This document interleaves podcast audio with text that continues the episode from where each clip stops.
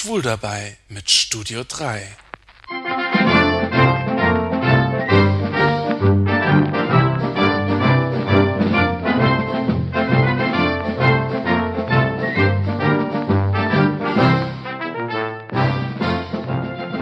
Beim letzten Mal ging es im Studio 3 um den Film A Single Man, der nach einer Romanvorlage von Christopher Isherwood entstanden ist.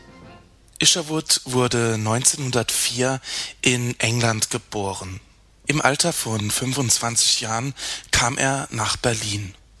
Es sind die goldenen 20er Jahre. Der Erste Weltkrieg hatte Deutschland schwer getroffen. Doch die große Inflation war vorüber und wirtschaftlich ging es sprunghaft aufwärts. In den 20er Jahren war das Radio das neue Medium. Durch den Ersten Weltkrieg gab es einen Frauenüberschuss. Frauen drängten immer mehr ins Berufsleben. Die moderne Frau war mondän gekleidet, trug Stolas, Handtaschen, lange Zigarettenspitzen und den Bubikopf. Die Männer trugen damals noch Gehrock und Zylinder, Knickerbocker und Schiebemütze und hatten die Haare mit Seitenscheitel streng nach hinten gekämmt. Kunst, Kultur und Wissenschaft blühten in der Weimarer Republik. Aber nicht zuletzt durch die Kredite aus dem Ausland, vor allem aus den USA. Das Berlin der goldenen zwanziger Jahre. Für Christopher Isherwood und viele andere war es faszinierend und anziehend wie ein Magnet. In Berlin tobte das Leben. Es gab Bars, Nachtclubs, Kabarettveranstaltungen, das Berliner Nachtleben war ausschweifend und dekadent. Damals war Berlin die liberalste Stadt der Welt.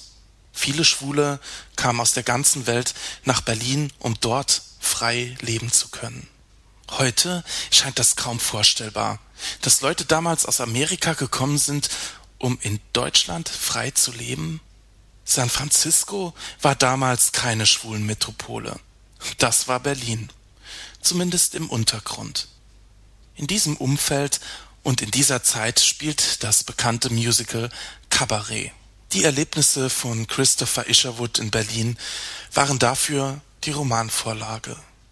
Was Isherwood an Berlin vor allem faszinierte, das waren die Berliner Jungs. Und das gab er auch ganz offen zu. Er genoss die sexuelle Freizügigkeit in Berlin und lebte seine Homosexualität auch hemmungslos aus. Er hatte einige sexuelle Erlebnisse und er traf seine erste große Liebe. Heute kann man sich kaum vorstellen, wie man damals als Schwuler gelebt haben mag. Ich weiß nicht, wie es euch geht, aber ich habe das Gefühl, dass es zur Zeit meiner Groß- und Urgroßeltern Schwulsein überhaupt nicht gegeben hat. Natürlich war es anders.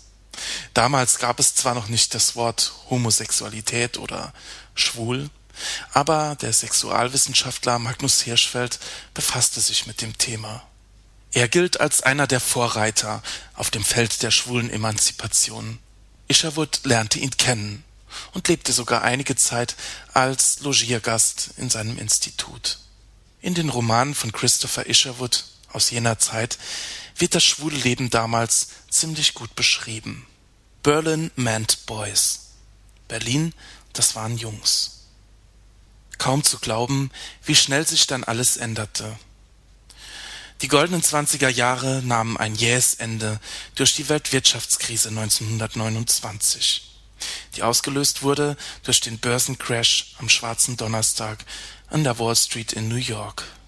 Als die großzügigen Kredite abgezogen wurden, kam es in Deutschland zu einem Zusammenbruch der Wirtschaft. Soziale Spannungen brachen wieder auf und resultierten schließlich in politischer Radikalisierung und dem Aufstieg des Nationalsozialismus. Isherwood verließ Deutschland wieder unter dem Eindruck von Hitlers Machtübernahme 1933.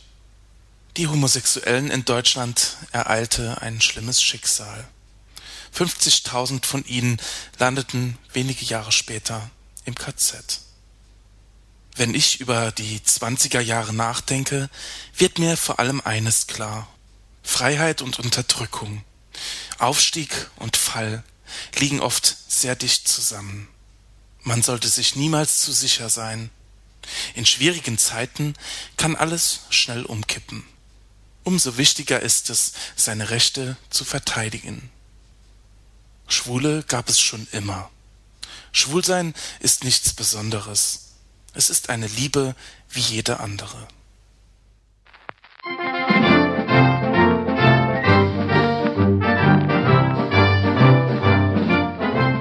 Auch musikalisch möchte ich euch in die Roaring Twenties, die goldenen Zwanziger, entführen.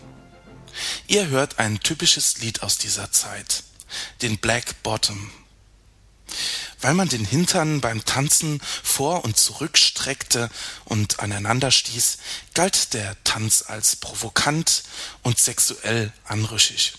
Naja, hört selbst.